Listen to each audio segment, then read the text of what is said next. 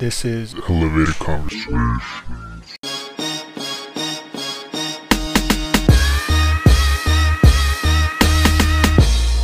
You don't know what you're doing. Starring Mel McLovin and RJ Supreme.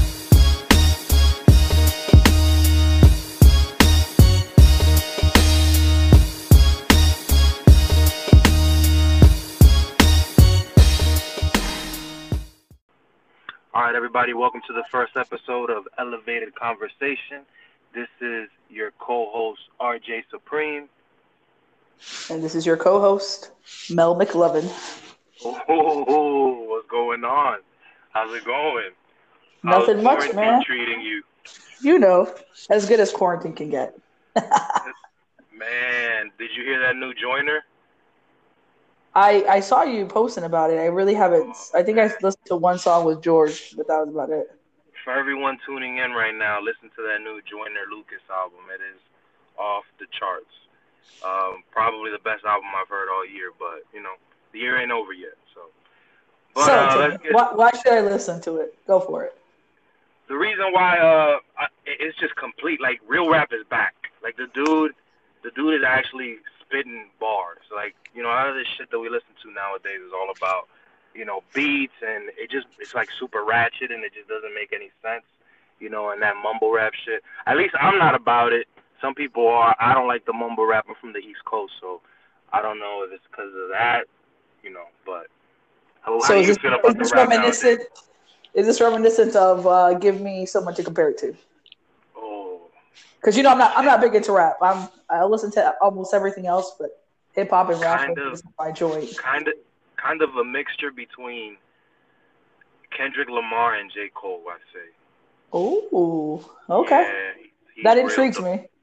He's real, real dope. Yeah, take you know, have a listen to it. The name of the album is ADHD by Joyner Lucas. But anyways, like let's get straight to it. Um, we're gonna have five topics today. Uh, one of them will be, will AB ever return to the NFL? Um, who will have a better career? Ja Morant, Zion, who's rookie of the year as well. Um, was there a game or uh, that you ever saw that made you cry? A thousand percent yes. I'm sure. I'm sure I know what game that was, Menadi. I'm pretty sure I know which one it was. And um, let's get into the uh, Astros cheating as well. We'll get into the Astros cheating. Um, but the first topic of the day is uh, the Dallas Cowboys. That, you know, you, we got to talk about them. You know, they're relevant. They're always in the news. They're always in the sports news. But um, my question to you, Merari, is this predicament Jerry Jones is in is he at the current moment he has Dak Prescott on the franchise tag, but they've supposedly gotten back to negotiating a contract. What would you do if you're Jerry Jones? Do you make him the highest paid quarterback in the game, or do you keep the franchise tag on him? I'll give you the floor. All right, there's a couple things that go into this. First off, he is going to play under the franchise tag, I believe, this year. I don't think they, they hammer out a deal for the following reasons. Dak wants a four year contract because he's 26. That puts him at, by the time his contract's over, puts him at 30. And he's in line for another lucrative contract in his 30s, which is not, I wouldn't say his prime, but he's still going to be a decent quarterback at that age.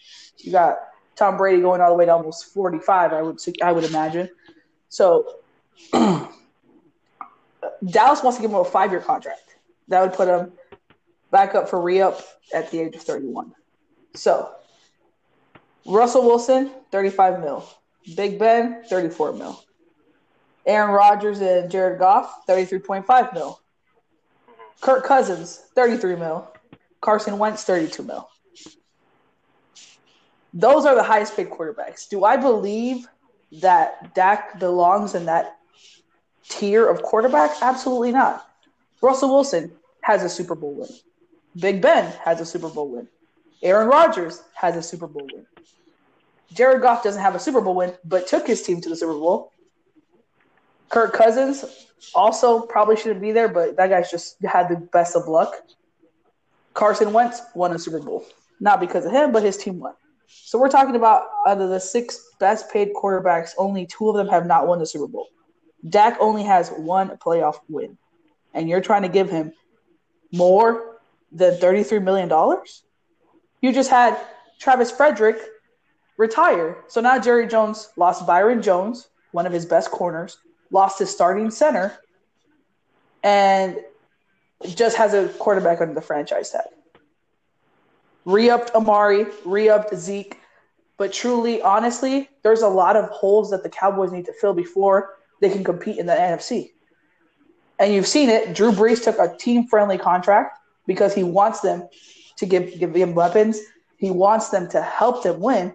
Tom Brady, every time they've won, because Tom Brady's not taking top quarterback money, even though arguably the best quarterback of all time. Right. So you can't. But do you think do you think that they gave up uh they gave him a friendly contract because of, since they're aging or do you think it was because they really believe that you know that, that it'll help the team because my thing is when it comes to to Tom Brady I do believe that he did it for the team but with Brees I feel like and I don't know maybe it's just me being a conspiracy theorist but I just feel like New Orleans and Drew Brees sat down and said hey you know we can't give you the a max deal because of your age because of your uh, injuries so we're, let's work something out and that way we, we get you in a better position to win a Super Bowl, then you know because I, I do agree with you. He is one of the best quarterbacks in the game, and you know throughout his career he's been one of the best quarterbacks in the game. But I really believe some of that the reason he took a pay cut was because of his age. But the thing is, I think quarterbacks are realizing that if they're taking up that much of the salary cap, they're not going to be able to win. Because right now, all you have Right. is a team can win when they have a rookie quarterback on a rookie five year contract. That's your window. Because you can pay everybody else during that time because a quarterback isn't going to be making more than, I don't know, a million at the most if they're a first round pick. So Right. you have to decide as a player, I think, and as a team, what approach you're going to take. And I truly don't believe that if the Cowboys pay Dak Prescott, they won't have enough money to build the team that they want to build because they've already put way too much money in Amari. They've already put way too much money in Zeke. And Amari got a hundred mil for five years. A hundred mil, yeah. Wow.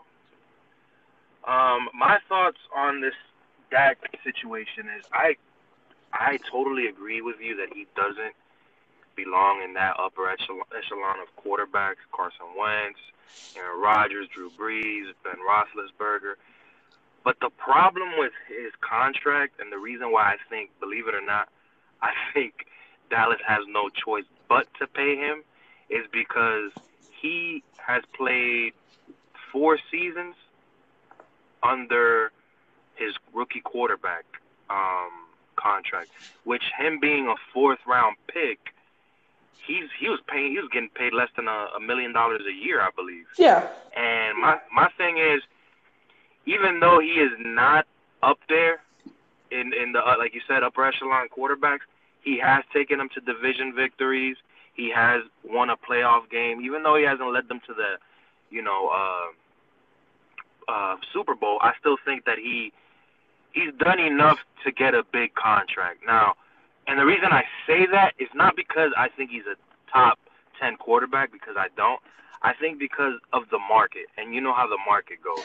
So the thing is, uh, Kirk Cousins just got a lot of money, and with with Minnesota, uh, what's this guy's name? Uh, the guy from Tennessee, um. Ryan Tannehill got paid. And my thing is, it really all comes down to the guaranteed at signing. It's not about. I don't think Dak cares about being the highest paid quarterback as much as guaranteed money at signing. So, for example, I think he'd be good making thirty-three million a year, but at guarantee, I think he wants a hundred to one hundred and twenty up front. Now, the problem with that is, is that me and you, we believe he's not a top ten quarterback, and usually, if you're going to give someone hundred to one hundred and twenty mil at guaranteed signing, or or, or not even at signing, just guaranteed, you got to be like a really solid quarterback. But my thing with Dallas is, what do they do? Keep him on the franchise tag, uh, risk he doesn't play all year, and they'd have to go with Cooper Rush as start, starting quarterback. But that's the thing. There's so OTA. many options right now. You can pick up Cam Newton on a one year prove it Right. deal. You can pick up Jameis Winston on a one year prove it deal. So I don't think the I don't think the Cowboys are seeing it are seeing the big picture of that Dak is not the end all be all of quarterbacks. There are options. So that's why you think this negotiation is taking long. I think it's in the best interest of the organization to make let this take longer. Because Right. the longer you wait this out, and if he's not budging on the price he wants, whether it's 33, what last I heard it was 33 million that they offered and he rejected. So he wants somewhere, I think he does want to be paid at least what Russell Wilson got paid, which is 35. The thing is, Russell Wilson signed four year 140, 65 of it was guaranteed, like his, his signing Right. bonus. So, and I, I kind of understand where Emmitt Smith was coming from saying, you know, you're going to make money off of endorsements and because you play for Dallas. Like that's a big deal. I, I understand, and I'm I'm for players getting what they're paid for. Their their career about Yeah, ten years at the most. That's you know Right. you're pushing it at ten years, and right now we're coming up on a time where a bunch of people are retiring in their primes because of injury And you know Andrew Luck. Uh, you had Travis Frederick, health issues, retired. So I mean, I think players are understanding that their time is limited and they have to make as much money as possible. But you have to understand what your purpose is as a per- part of the team. Are you wanting to win Super Bowls? Or are you wanting to make money? As I don't think you can have. No, and I and I and I'll play devil's advocate here, and I'll say, I think Dak Prescott also needs to be careful on on how he negotiates and his agent too, because if you think about it, Dallas is willing to, to as far as I heard, um, I don't know if this rumor was true. Uh, he was gonna get paid 33 million, 33 million a year. That's what they were saying about 33 Mhm. million. And um, he, you know, Todd France, who's his uh, agent, supposedly d- didn't want to go with that contract. So my thing is they got to play it safe too because I think if Dak hit the open market, he wouldn't get that much money. You know what I'm saying? So I think he needs to re- really be smart here, and I get it. He may feel underappreciated since he's been playing for the last uh, four years under that rookie contract, and he feels like it's time to pay up. But I do agree with you. He he uh he needs to in a way kind of like be careful because he might put himself in a position where you know Dallas decides to go with you know what? We're not we're going to keep you on the franchise tag and if you decide you don't want to play then we'll have to pick someone else up and we'll we'll look for ways to trade you. And that's where I see I don't think he'll get that much money in the open market. So I do think that he needs to uh come up with a they need to come up with a, a, solution that benefits both of them. Like uh, like you said, they have to help the team because, like you said, they gave Amari all this money, and that's the thing, and and that's where I kind of side with Dak, where you know Jerry showed like Zeke was a main priority, and he paid him top dollar. He showed the offensive line. He showed the love to the offensive line and made them the most expensive offensive line. He showed love to DeMarcus Lawrence and gave him all that money. He showed love to Amari Cooper. And he talks about how Dak is this franchise quarterback, that Dak is to be their Super Bowl quarterback and he's to bring them multiple Super Bowls. My thing, that's when I say, well, then if you feel that way, then pay up, Jerry.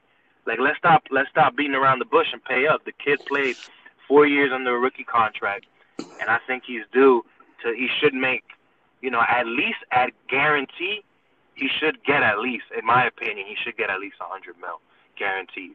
Just because of everything he's done for them in the last four years. You're right, Medadi. He's gonna make money off the field, but I'm I'm I'm like you. I'm all about the players getting their money, and I think that you know what they make off the field. I think that's you know that's relevant to them because at the end of the day, like uh, I think Tom Brady did that as well because of that, and I think Tom. I feel like Tom Brady is to blame to blame for all this because if you think about it, Tom Brady if Tom Brady takes a pay cut for the team, you expect everyone else to. You know what I'm saying? But th- then So- let's let's let's flip it here. I would I kind of feel like if I plugged Cam Newton into this offense with Zeke, with Amari, with that offensive line, with that defense, Cam could Cam could take us to the promised land. Because why? Because Cam has proven he could take a lesser talented team to the Super Bowl. Because Cam has won the NFL MVP. But th- that's the thing that, that bothers me with Dak. Dak hasn't proven anything. One playoff win doesn't prove anything. Not when you have Gardner, Gardner Minshew blowing up the league, you know, Right. doing what he's doing. So I just, I don't think that he's proven enough, in my opinion, to demand the money that he's demanding. That's that's my only thing on that. Now, now I like that Cam situation, but my thing is the last couple years Cam has been on the field, he hasn't looked like Cam. Now it could be due to injuries. It could I think the sho- shoulder shoulder's a big thing for him. Yeah, uh, especially for a quarterback and, and, and one that likes to run and be physical, and so I, I kind of get it. But I think that uh, Dak has built uh, so much trust from his teammates. Like every time I, I see it, uh, an interview, and and to be honest, I don't see it. Like I don't see the greatness that these guys see in him, and I'm just you know I'm, I'm it's not nothing against Dak. I just don't think he's I don't think he's a great quarterback. I think he's a solid quarterback. I think he can get you by, but I don't think he's this like great quarterback like Amari Cooper says. Like he said, Dak Prescott has changed his life, and it's like I don't see it. But I could be in the wrong. You know, I just I I'm like you. I want the players to get their money, um, even though you know we're we're actually they they're actually got to put their team ahead, especially the Cowboys who who who've been dying for a Super Bowl and they feel like they're gonna win it every year. I think they need to. I think they need to really do what's best for the team, and if that's not paying Dak and um, putting him on the franchise tag, then Jerry Jones is just gonna have to go with that. But um, as, I'm looking. If I'm Dak Prescott right now, I tread lightly because I don't want Jerry to then be like, well, you know what? Then we'll keep you on the franchise tag. We'll trade you and see what you get on the open market. Because honestly, Mel, I don't think it. I don't think he's gonna get that much money in the open market. I mean, there's not really a lot of quarterback needy teams. I think that's why the market for Jameis isn't there. The market for Cam isn't there. Like a lot of these teams don't really need quarterbacks. The only one I could, you know, I see picking up a quarterback from free agency, I think, are the Chargers. And I think they'll only do that for a year. I know that they're going to draft a quarterback, but that's th- that's the thing with this, and I feel like a lot of players are finally understanding that it's a business and that owners are going to do what's in the best interest for their brand and for their pockets. So if, Right. if I don't have to guarantee you 100 mil, I'm not going to do it because I could find another fourth round pick, possibly coming from college. And I, this is a very deep wide receiver uh, draft, very deep corner draft. I mean, that's why the market I don't think has been there because there's so much talent coming into the league every year that they don't really have to put all their eggs in one basket. And if I'm Jerry Jones, I'm not putting my eggs in the Dak Prescott basket. I'm sorry, I'm not. And talking about wide receivers, that's a perfect segue into our next Sure topic. is. Uh, Bruce Arians was asked about T, uh, AB being a Tampa Bay Buccaneer, and his answer was he's not a fit. He won't be with the Tampa Bay Buccaneers. So, Mel, what do you think about AB joining the NFL again? Do you think there's a possibility he gets signed again? You know, you probably before, let's just say a couple days ago, I probably would have said, you know what? AB has been real quiet. I'm glad he's handling his business and stayed out of the news cycle. But then he goes and says, I'm the best receiver in the game. Tell Julio to look up the stats. I got more touchdowns than Julio Jones had in the past five years, and I took a year off. End quote. So this stemmed from Pro Football Focus Twitter saying that Julio Jones was uh, the best uh, Pro Football Focus grade at 94.7 in his career, uh, the best among all wide receivers since 2006. That was their tweet. And then Antonio Brown just had to take a shot at Julio. So my thing is, I, I was like, yeah, AB's gonna come back. He'll he'll come back to a to a team on a maybe a one year prove it deal with a lot of there'll probably be a lot of like footnotes in his in his contract about whether you know he stays out of the news media uh, behavior team culture all those things and i would say that yes I, I thought he would be back but after what he said about julio jones i just don't understand what this guy is doing i truly don't I the way I feel about the situation is uh first of all, nothing against AB. I think he is probably one of the top ten wide receivers if he was to join the league right Mhm. now. oh no for sure question. But my my thing is if Tom Brady can't you know what I'm saying? If Tom Brady count can't vouch for you. If he can't vouch for you, then I don't know who can. And my thing is, he's he's been a he's been a problem in in, in locker rooms. And I remember going back to when he went on Facebook Live while um they were after the game, after post game, and and you know uh you know they were out there giving speeches, and he's out there just on Facebook Live, shows up to games in a it, you know, not to play and shows up in a in a jacket like in a chinchilla jacket. Like the guy is just I feel like he just wants to be in the in the now. Like he wants to be in the news, he wants to be relevant. I don't know if he seriously wants to be back in the NFL. I mean, I, I think it's getting to a point though, maybe where he needs the NFL because I I don't think the NFL needs him anymore. And I think that's where his frustrations have come in because he feels like, you know, he's not relevant anymore. Like with Pro Football Focus coming out and, and calling Julio Jones and you know uh, DeAndre Hopkins and and these guys better wide receivers than him. It, it it feels like we've moved on from AB. It feels like we don't need him anymore. And as as talented as the guy is, and I know he can make a difference in, in on the field, but he can also make a huge difference in the locker room. And that's that's the biggest thing for him. I think you could be the most talented dude of all time, but at the end of the day, this is a this is a team game. So if you can't contribute to the team as a whole, then I truly don't need you. I, I totally agree with that. Um, I feel that he. You know what's funny? A, a part of me feels that one of the one of these teams that have nothing to lose and you know are, are make dumb moves from Houston. time to time.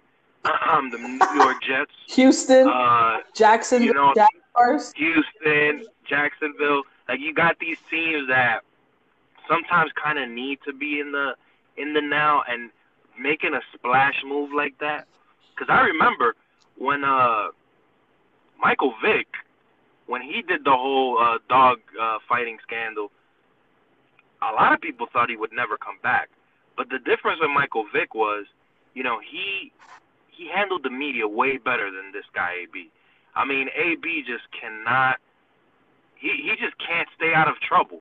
Uh, going on IG Live and yelling and cursing at his um, baby moms and doing all this, like he he's just he's put himself in a situation in which I don't feel like the NFL wants him back. And I and with with Michael Vick, even though he did what he did, people were still, you know, curious to see if he had it in the tank. Um, they saw his his apology, in, in my opinion, which it did seem genuine, because I just recently saw the Vick. Uh, did you watch the Vick documentary? I have not. Uh, it, you got to take a look at that as well. That was really good. And you know, I saw the, the apology and it seemed sincere. But this guy, AB, he just doesn't seem sincere. Um, he's burnt a lot of bridges. Uh, he played with a with a soon-to-be Hall of Fame uh, quarterback and didn't make it didn't make it work. So my thing with him is, I think teams are, are starting to really, you know, give up on him, and, and uh, chances of him being signed again, to be honest with you, are very very slim. And I think a lot of it depends on what punishment Roger Goodell brings down from the league office, because I think they still haven't figured out what his punishment will be. So teams aren't really going to, you know, take a chance on a dude, pay him money, and then figure out, well, he's suspended for the whole year. You get what I'm saying? So then, I, as, as if I was a GM, I would take a chance until I figure out what Roger Goodell's going to do first. Um, obviously, with everything going on, it's probably not going to happen anytime soon. Um, although the league says that the draft is going to happen um, at the same time, it's not being moved. Uh, so, I mean, there are stranger things that ha- stranger things have happened in football, but like you said, I think Antonio Brown has finally come to terms with the fact that he needs the NFL more than the NFL needs him. Exactly. And um, moving on from AB, which we both agree, we don't think he gets signed again. We call it. We think it's over for him. But let's move on to the NBA, in which I I've heard a lot of people debating on who the rookie of the year is between Ja Morant and Zion, but I haven't really heard a lot of people th- talk about who will have the better career. So my opinion is, I'll ask you both those questions. Uh, who do you think will have the better career, and who do you think is the rookie of the year? All right, well, let's start with rookie of the year because I feel like that one is far and away easier than who has a better career. Uh, now you know I'm a huge Duke fan. I love Duke. Love Coach K. I hope Bronny goes to Duke, you know, for that one year. but looking at the sample size we have now, we got 19 games from Zion. We got 58 games from Ja. Ja Morant for me is by far the rookie of the. Like it shouldn't even be a question because of what he he's actually made the Grizzlies relevant and has them vying at that they're they're at the 18 right now. The Grizzlies, who were like in total rebuild mode after they shipped off Marc Gasol, uh, Michael Conley, like this team was straight rebuilding, and Ja Morant, you know, has taken them and made this team his at such a young age, and he's averaging 17 points a game, seven assists, three and a half rebounds, 49% field goal range, 37% three point shots. Like, I, this kid is unbelievable, dude. And then he plays the most important position, in my opinion, which is he's a point guard. So between, even though the, the sample size on Zion is small because of of the injury, you know, and you know Zion was kind of already on the short end of the stick because he was so hyped, the next LeBron, you know, all that stuff, and the pressures that come with that that you have to perform when you get to the next level. If that's the hype you're coming with, but as of right now, taking into account everything that's happened, uh, New Orleans does have a better team, but they're not doing better than the Grizzlies. And that speaks volumes to who Ja is and who Zion is. And I think rookie of the year, if it doesn't go to Morant, which, you know, the NBA has let us down before with these awards, I wouldn't be surprised if they give it to Zion just because of the hype factor of Zion. But I think the play on the court has been in Morant's favor. When it comes to rookie of the year, uh, I'm I'm I'm looking at the numbers right now, and you mentioned Zion. Uh, I'm sorry, Ja Morant, and I'm looking at Zion's right now. Zion is averaging 23.6, 6.8 rebounds, 2.2 assists. Now, I think a lot of these numbers, especially for Zion, obviously his averages are that high because he he hasn't played Correct. that many games. So I will give him that. But but one but one thing I will say about Zion, he gets his points really oh, easily. He's a big And it's motherfucker. like it's it's really it's it's pretty impressive how this dude just gets up there and scores with ease. Like it's it's and he's so he's undersized. Like he's at they got him at six six, two hundred and eighty four pounds, and he can out rebound seven foot one guys. Like I remember seeing a a board he took from Steven Adams, and it was like Steven Adams couldn't believe it. Like he was just like, whoa, like this was crazy. My thing is though, even though Zion to me has been the more mm-hmm. exciting player, and he he he has been the one player that everyone he plays, everyone is tuning in to watch what he's going to do. My thing with Zion is that he relies on others to get points, while Ja Morant creates for others and he gets his own shots.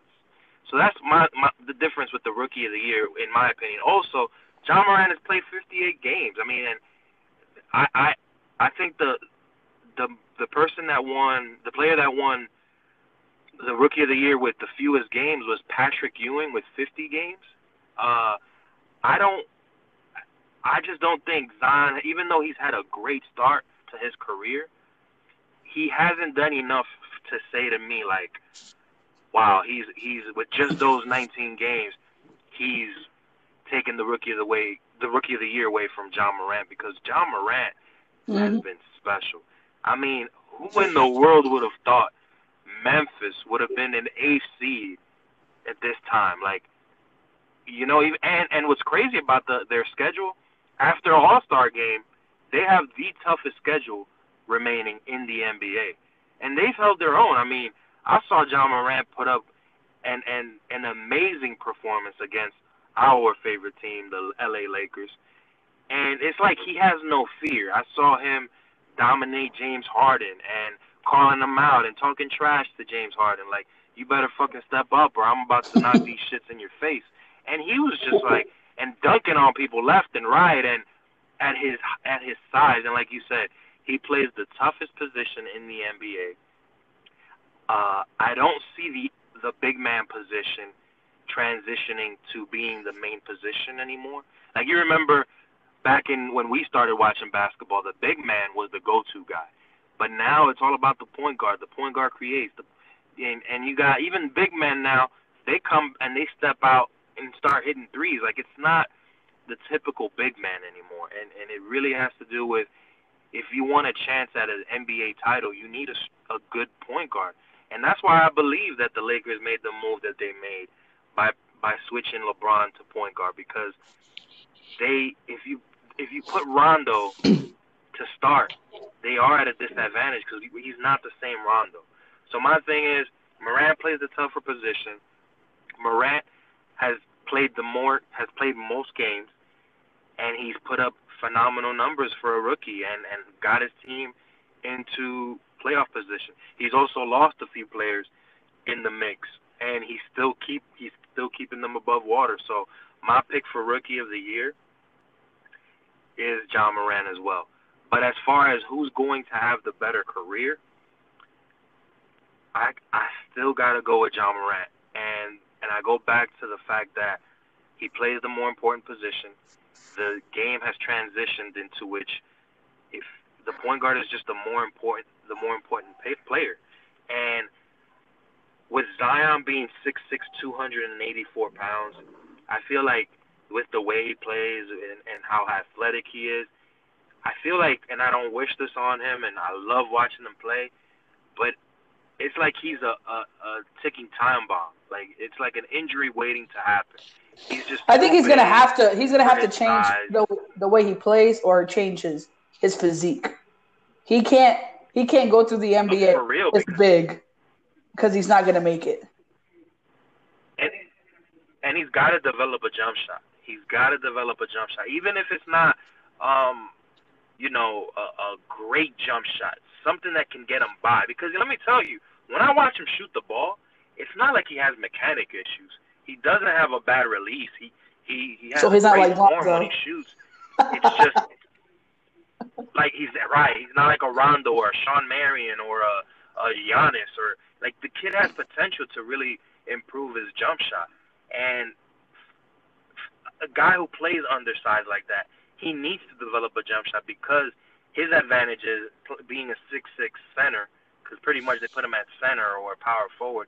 What he can do is if he can develop a shot, he can bring the big man out to follow him to the three point line, and and you know create more offensive rebound opportunities for the for for his team. So my thing is, I think because he has so much to work with to to to have a long career, to have a successful career, I, Ja Morant to me he's ready, man. Like he's he's he's ready. His handles are there. His shot needs a little bit of help, but he's working on it. He's a great passer, very underrated passer. Um, he can score. He's he's very unguardable, and he's a leader. Like you see at his rookie campaign, he's he leads. He's the leader of that. Yeah, team, and you think about it, that team Like, to me, got- I feel like Zion could shine more because he has a better team. You got J.J. Redick, you got Lonzo Ball, you got does. Brandon Ingram, you got Josh Hart. Like you have a decent team that people were talking about. This team could, this Pelicans team could contend, and Ja Morant's working with you know, Oh, they they. Really Jaren Jackson, Josh Jackson, Jonas McCoolian, uh, Valanciunas, Justise Winslow, who just got traded, Dillon Brooks, Grayson Allen. I mean, the, these are these aren't all stars. Jonas Val- Valanciunas is probably the right. best player out of all those, and Ja Morant has still transformed that team. And that's the thing. Like, I feel like the intangibles that Ja Morant has, you can't teach that. Like his basketball IQ is off the charts. Zion, I think his whole career has just been bigger and stronger than anybody he's played against, whether it was high school, whether it was college. He's just a big motherfucker. Has been able to bully his way through it. But now it's like you got to the NBA where there's bigger motherfuckers than you. You got seven foot dudes, you know, 6'11, 6'10 Right. and you can't bully your way through that. You have to have finesse in in the game, which I think he hasn't developed. So I think he can get a lot better. I think he will get a lot better with the right coaching. But I feel like the same way that you do that. Ja Morant is way ahead of Zion, and he's he's already shown that he's going to take his team wherever he is, no matter where he is. He's going to take them to that next level. And that's just stuff I feel like you can't teach, even though he came from like Murray State, dude. Come on. I think I think you made a great point when you said he even has the better team, and but the, and that's another difference too. If you think about it, Zion is not even the best player on on his team. At that, like Brandon Ingram is better Yeah. than he is at the moment. You know, I'll give him that at the moment. Um, but Ja Morant is no doubt about it. He's the best player on his team Mhm. in his rookie year, and he's got him in the playoffs. What this kid is doing is is really, it's really, it's really really impressive. Like I, I haven't seen something like this since maybe LeBron James. Even though his team didn't make the playoffs, the winning they they they won way more games than they had the year before. So it's like this kid is doing something really special, and I think Zion will be a good, good, maybe a great player, but he's gonna have to work on a lot of things. He's gonna have to work on the jump shot. He's gonna have to lose weight. He, like you said, he's got to work on his finesse game because, like you said, these guys are six ten, six eleven, but not only are they big, bigger than him, but they are they're just as Yeah, or they athletic could shoot. Or they could Like, shoot better.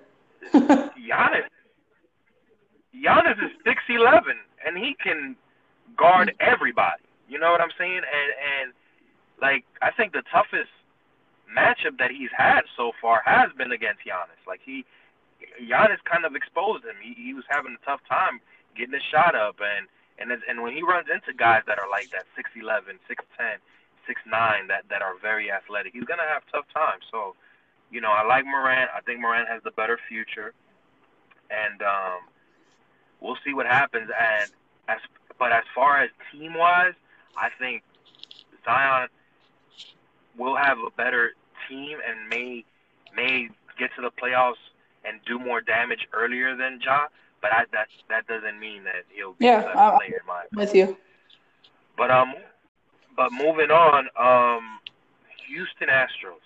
Now, I know this is an old topic, but this is our first episode on the podcast, and um, we we can't start this podcast, us being baseball fans, without talking about Disgrace. Disgrace. this this this disgrace to the sport that we both love. Um, what are your thoughts on the cheating? What do you think needs to happen? And do you think the punishment has been enough? Well, first off, just because I have so many friends that are Houston Astros fans that I hope listen to this and kind of understand where I'm coming from on on this cheating scandal.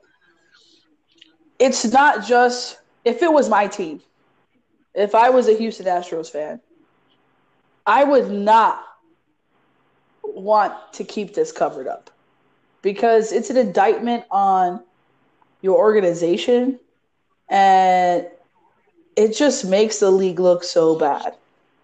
The fact that they're able to get away with this for not one, not two, three years minimum. That's what we know. They at least got away with it for three years.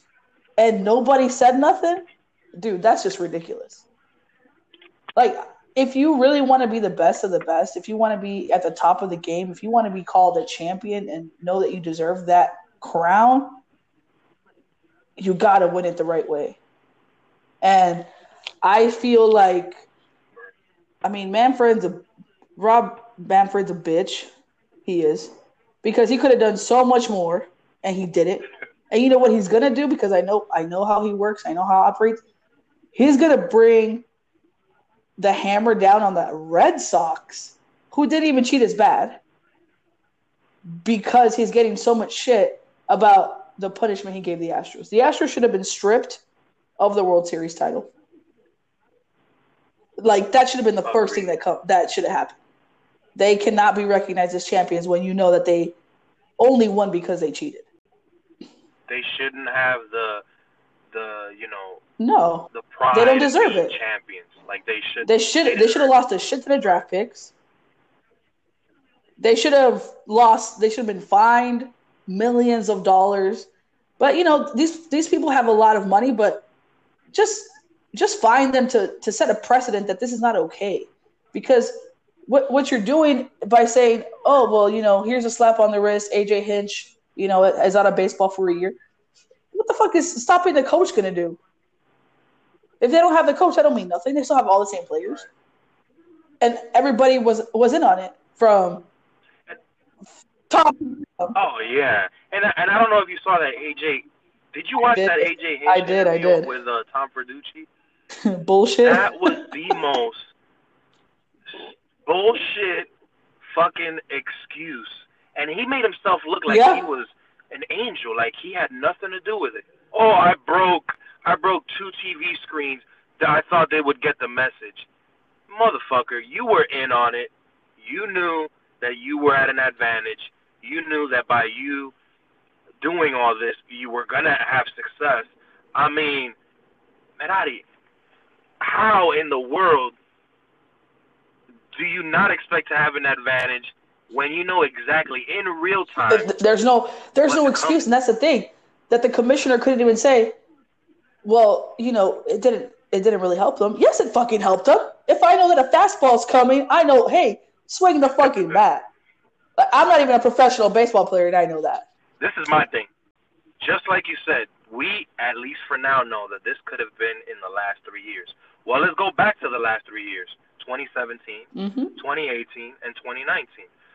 2017, the Houston Astros went on to win the World Series. They beat the Mhm. Dodgers in a seven-game series. 2018, they went to the ALCS, lost to another cheating Correct. team, which was Boston. So that means the cheater got and then boston won that the series well, we won the championship that and year then in twen-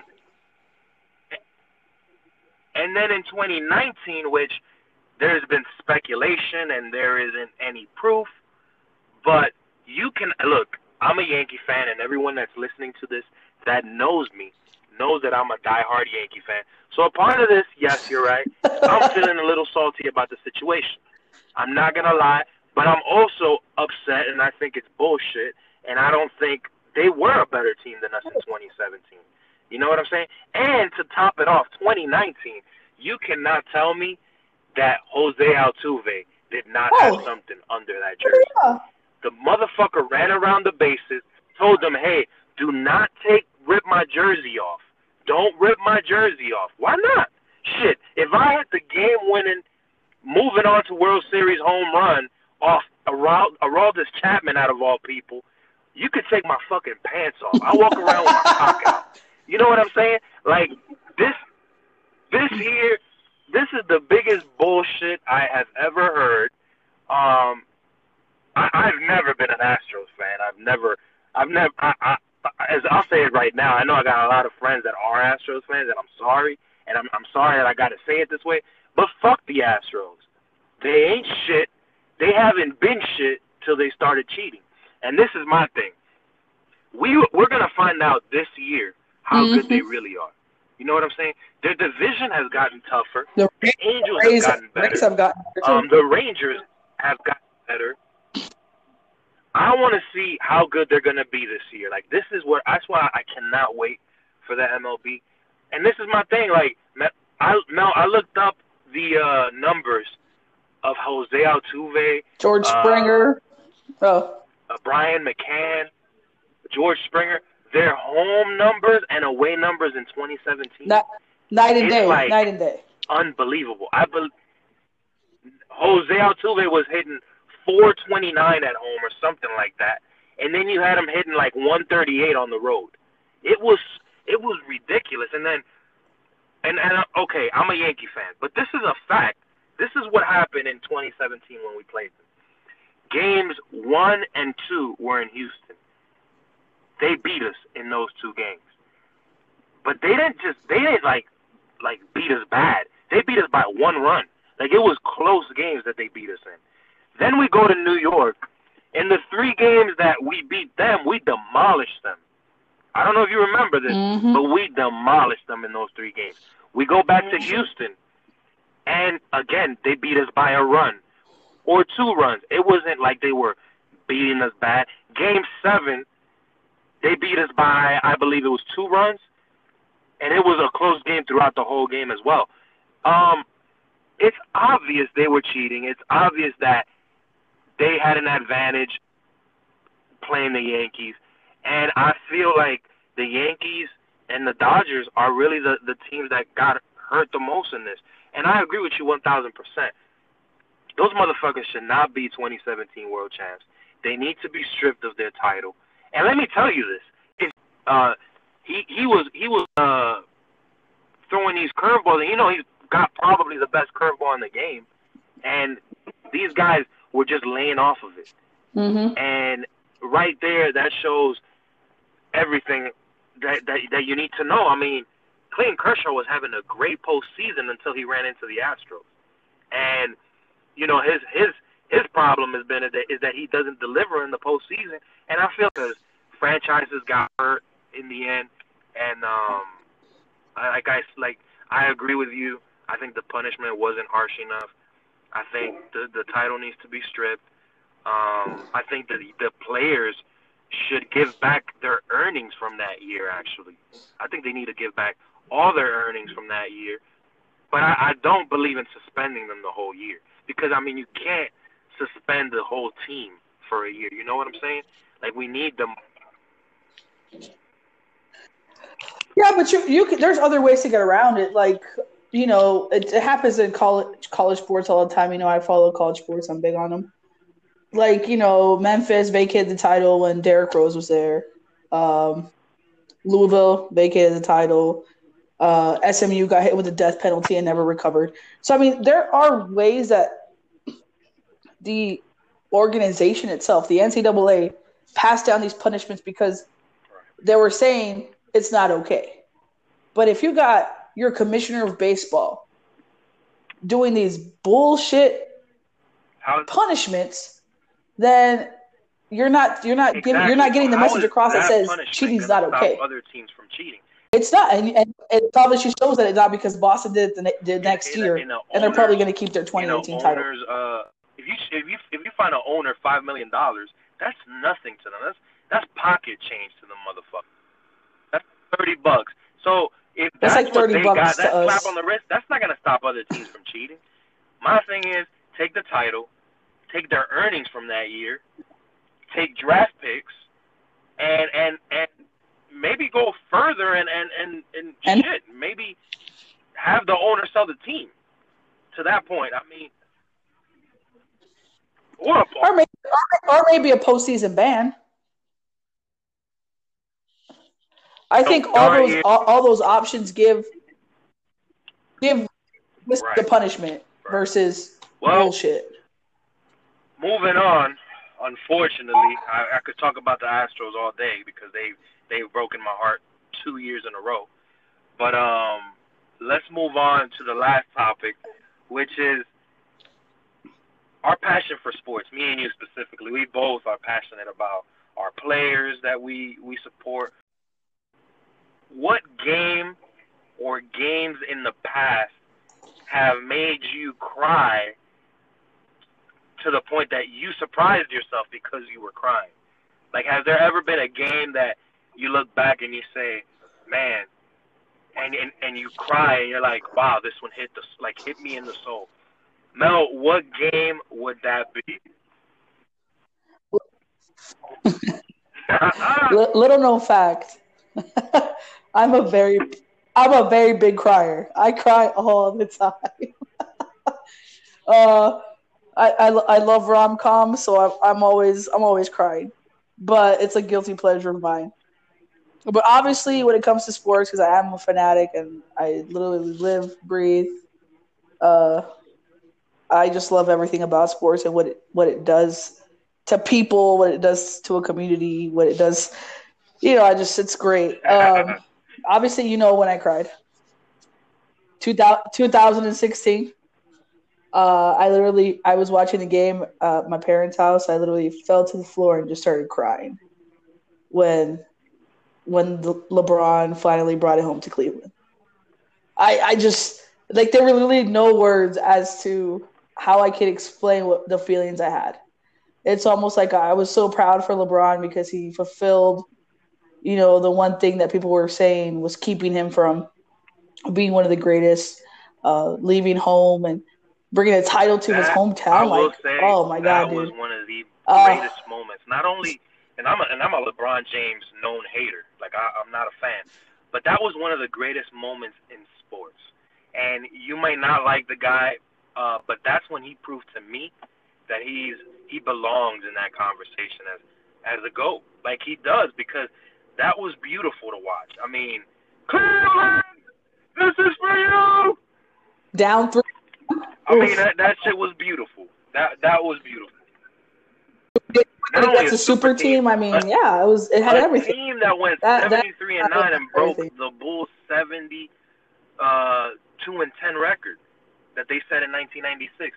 Like that was it was beautiful to watch. I thought I was really rooting for the Warriors because I like Steph, because I like Clay, because I like Draymond, but it was it- you know, even being a hater to see what he did to lift the team the way that he did after being called out by Clay saying that he got his feelings hurt and went all out and just dominated the last couple of games. It it was listen, me being Dropped a hater, 40 tip each of the last three games. said this guy and that that was in my opinion that was the greatest moment of his career. The block was the greatest moment is in his greatest play of his career. I've never seen a block that amazing. And and he he earned that title and much props to him. He he deserved it. And let me tell you, if I was a LeBron James fan, I would have been crying myself. So that that was like my my crying for joy. I was elated. I was so freaking happy. And then I also had my heartbreak. Uh, Super Bowl. tw- 2010 Super Bowl. Ooh. The same. The yeah. Indianapolis Colts against the New Orleans Saints. And Yeah. Peyton Manning just threw that pick six and it was over. I broke a TV that day, so that's how. Just crying and throwing shit at the TV because I was, I was devastated. Wow. Yeah, dude, I was devastated. I I feel sports with a passion that I think is borderline fucking crazy. I, I I'm so intertwined in the lives and everything that they do that it just I, I feel like you know my brother had just lost. Like I, Peyton Manning is my favorite player of all time when it comes to the football, Well, and with me, um, oh, that broke my heart. I've had two instances in sports in which I've cried. Both have been heartbreaks and uh, one was very recent, and I'm sure you know which one it was. Uh, Kobe Bryant's passing. Uh, those that know me know that I'm a huge Kobe Bryant fan since I was nine years old. I've been a Kobe Bryant fan. Uh, I used to be a diehard Knicks fan before Kobe came into the league, and um, uh, a, a lot of one of the reasons I stopped being a Knicks fan was because Starks was traded to Utah, and that really hurt me. So I was like, "Fuck the Knicks" after that, and then the way they treated Ewing, and then I, you know, Starks was past his prime, and he wasn't as good as he once was. So I was looking for that one player that you know, I really enjoyed watching. And it was Kobe Bryant, even though he wasn't Kobe that we would later know to be in the future to be this guy, this god, this Hall of Famer. He was exciting to watch for me. He was a great athletic player who could dunk on everybody, and he was phenomenal. He was my idol when it came to sports, and uh, I took that passing like as if I lost a family member. You know what he meant to me? It uh, it, it broke my heart.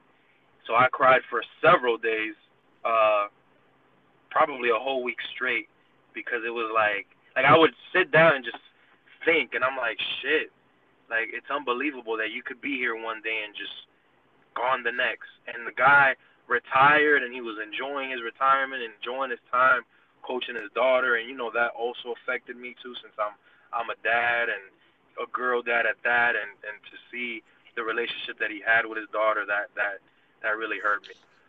So that was one. And uh, but when it came to those that know me uh, know that I'm from New York, and my favorite I'm, I'm my favorite sport is basketball, but my favorite franchise, my favorite team, the team that I support the most are the New York Yankees.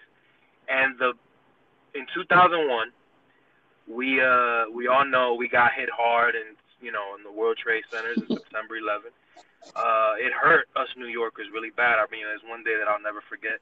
To this day, I talk about it, and it kind of, it, it, it kind of hurt me. Like, it, it, you know, it, it made a, it made a big, big deal in my life. Like that was one of the biggest events in my life. Like that by far stands out as the craziest thing that's ever happened in my life. And um, I remember the 2001 playoffs in the MLB and the Yankees, and that's the team that I that I support the most, that I love the most. And we were down two nothing to uh, Oakland. We come all the way back, win the series, win three games straight. That's when uh, Jeter had the flip, and uh, we beat the Mariners in the ALCS, and we moved on to the World Series. We lost the first two games to Arizona and won the next three at home in in an amazing fashion. Do you remember Mel how how they happened? Well, it was two of the games Uh, no, came back no, I, in I the don't. ninth I don't remember watching down that. by uh, one by two runs, and I believe the other one by a run. Um, in the ninth inning, both times, back to back games, we uh, came back, tied the game, and won the game. So we won the next three games. Uh, we lost game six to uh, Arizona because they, uh, I think Randy Johnson pitched game six, and he was phenomenal, and he shut us down. Uh, yeah, he killed us. Yeah, But game 15 seven- 2. That was a beauty. Game seven is the game that I cried in because it was a great game, Merari. Great game, the whole game. It was the score was one one, I believe, heading into the eighth bottom of the eighth inning. Uh top of the eighth inning, I'm sorry. And um Alfonso Soriano comes to bat. As a matter of fact, Alfonso Soriano was having a great series. He was probably gonna go on to be the World Series MVP. And eighth inning, he's pitched. Curt Schilling is pitching to him, and he hits a fucking bomb. And me and my mom, who are diehard Yankee fans, jump out of our seats and we start hugging and celebrating, and we're about to pull off like pretty much something that's special because it's like the Yankees are about to win it for New York after September 11. Like this was by far gonna be one of the greatest stories in in in sports history. And we had our man in the ninth inning Mariano ready to wrap it up, and he blew the lead. He he blew the save, and he blew the championship. Menadi, I have never cried so much in a game, in even even in games that I had played in, I, that I had lost, and I had never cried the way that I cried that that night.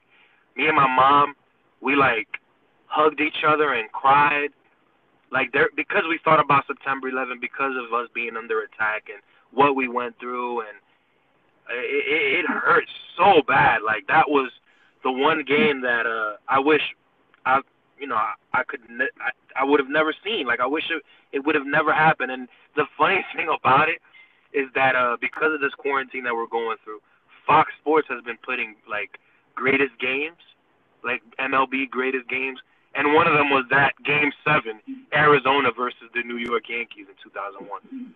So if you guys ever, oh shit, Did I have to relive it. You had to, you had to And- relive it. to- when I watched it, it's like shit. We were two outs away from winning the World Series. Two outs, and we blew it. So that by far was the game that hurt me, and Kobe Bryant's passing were the two. Those two events were the ones that hit me in the soul. But this concludes our first ever episode of Elevated Conversations. I am your co-host RJ Supreme. Till, till we see, till we get back on here again, which will probably be tomorrow. Uh, you guys have a good night and Godspeed. Let the beat drop.